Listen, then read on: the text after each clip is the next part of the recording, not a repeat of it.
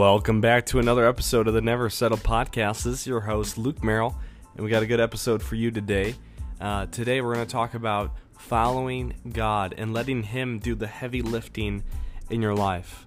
Because what I've learned is we need God, and God is going to get His way. But we need to trust Him and obey Him. And when we let Him do the heavy lifting, we when we let God build the house, we're not being lazy. We're not doing what we're not, what we're supposed to do. We're not being lethargic in our duty, but we are working with God. We are abiding with Jesus, and that is what we're going to talk about today on the Never Settle Podcast.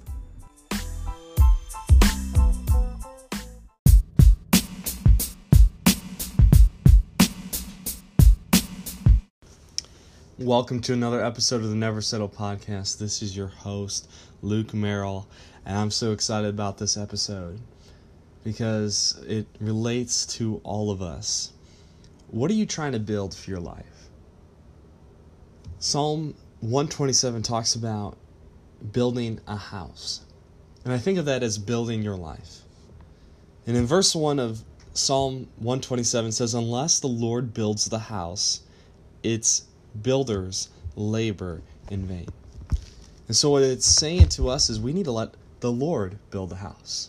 And that's the title for today, is let the Lord build your house. What do you have to build? What has God called you to do? And what are you trying to build? Are you trying to build a family? That could be one part of it, right? One part of your house. And so you got that room, and you're also trying to build a career. And so you have that on another room of the house, because you, because you have to work on multiple aspects of your life. And then maybe you're working on a side hobby or some kind of business or different things. Maybe you're trying to nurture some friendships, some relationships, your your friends, you know, your family, your wife, your husband, your different people that you want to spend time with. And it takes building. It takes work. For relationships, for careers, for businesses, for things that we do in our lives, places we volunteer, ministry opportunities. I mean, the list goes on, but it's what consists of our house. And so you can picture many rooms, and you're building and you're working.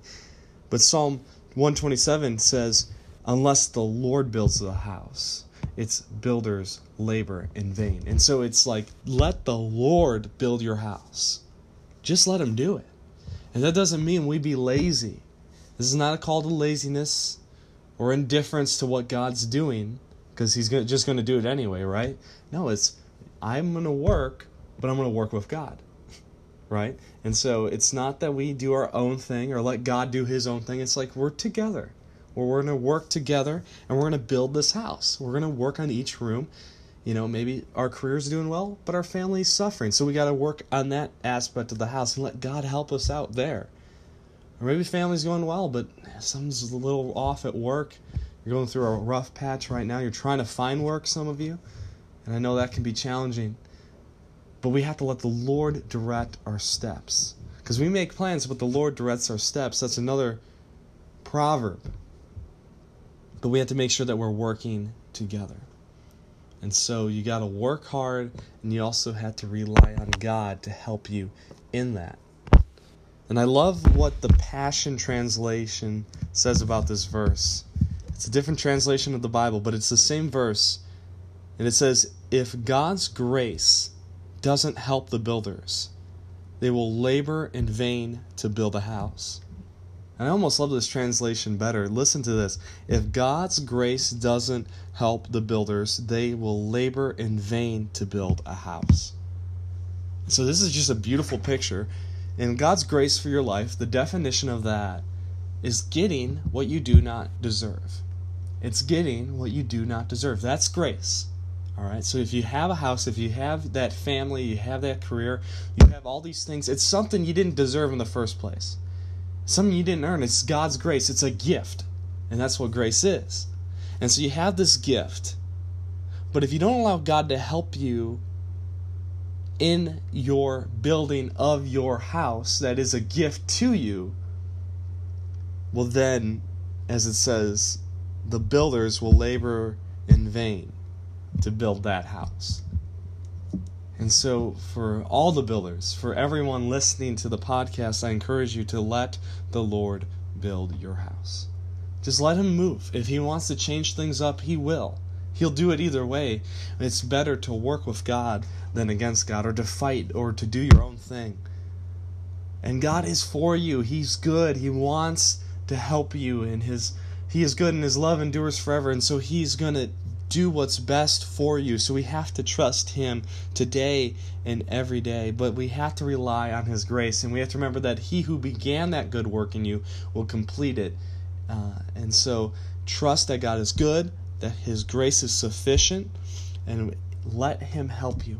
Just let him help you. And if you haven't decided to follow Jesus, there's no better time than right now, today. Follow him, and he'll direct your paths. He'll make your path straight, but you have to first acknowledge him and say, God, thank you for this gift. Thank you for this house. I know it's a lot. I know we're building rooms, and it's and it's kind of crazy right now. There's renovation time right now, but we need you, God, and your grace. So God, come and bless each and every one of us in our endeavors, in our work, in our life, and in our, what well, as the scriptures say, in our house.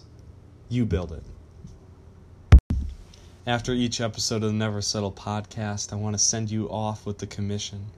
And as I speak these words, I want you to claim them for your life.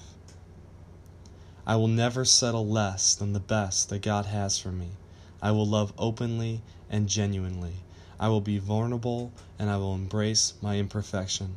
I will live in God's grace, knowing there is where true life is found. I will live passionately, not allowing my fears to stop my ambition. I will love God, I will love others, and love life today and every day. Have a great day.